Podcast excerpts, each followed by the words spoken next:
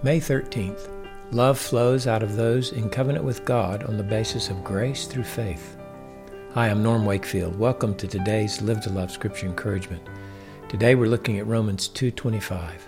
For indeed circumcision is of value if you practice the law, but if you are a transgressor of the law, your circumcision has become uncircumcision. Circumcision was an outward sign of Israel's covenant with God through Abraham. Every male from Abraham on was to carry that sign. Then God gave the law through Moses, and the circumcised tribe entered into another covenant with God. We read about it in Deuteronomy chapter 5 verses 2 and 3.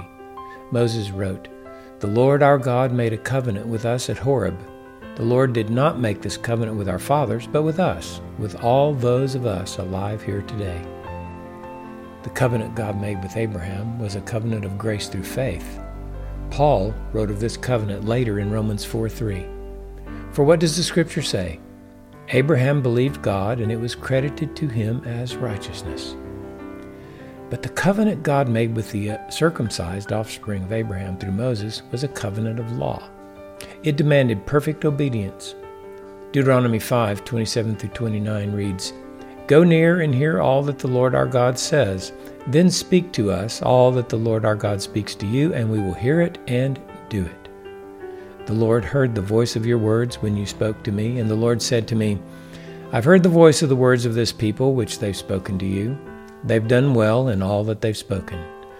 Oh, that they had such a heart in them that they would fear me and keep all my commandments always, that it may be well with them and with their sons forever.